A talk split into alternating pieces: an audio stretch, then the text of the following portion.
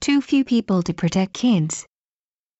Many people in Japan were shocked after a woman threw her three-year-old daughter into a river in Tsubame, Niigata Prefecture, last November.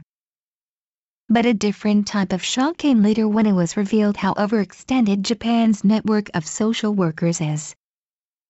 The municipal office and its small staff of counselors and social workers who knew about the case could not sufficiently attend to it.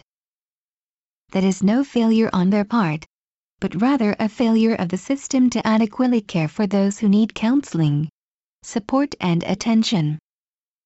One of the counselors in Tsubame was reported to have told a news conference that social workers were too busy supporting other families to take care of that mother.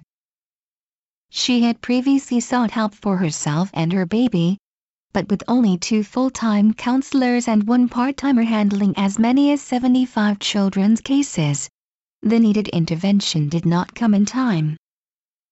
Clearly there is insufficient central government support for those who are on the front line handling domestic violence, family problems, child abuse and those in need of support. Social workers, counselors and municipal office staff are burdened with an impossible load, even when they have sufficient training and experience. Social work is a complex undertaking that does not fit easily into bureaucratic timeframes or restricted budgets. Deciding which cases deserve priority requires time and effort, especially since the development of each case is never predictable. All over Japan, counselors and social workers are woefully overworked and underpaid.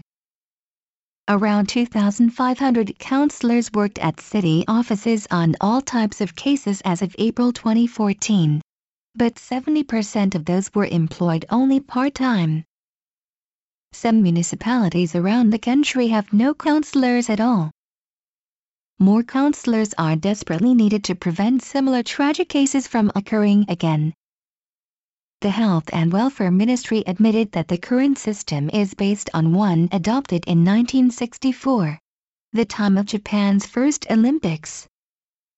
A revision in the Child Welfare Act in 2005 allowed municipal governments to provide counseling services, in addition to prefectural consultation centers, but that's not enough the number of child abuse cases handled by municipal counselors rose to 73,000 in 2012, from 40,000 in 2005.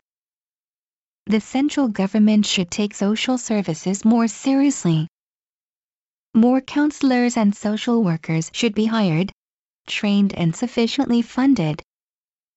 Effective social outreach and counseling are one of the markers of a caring society. No children should have their lives cut short because their parents didn't get the help they asked for. The Japan Times, February 1st.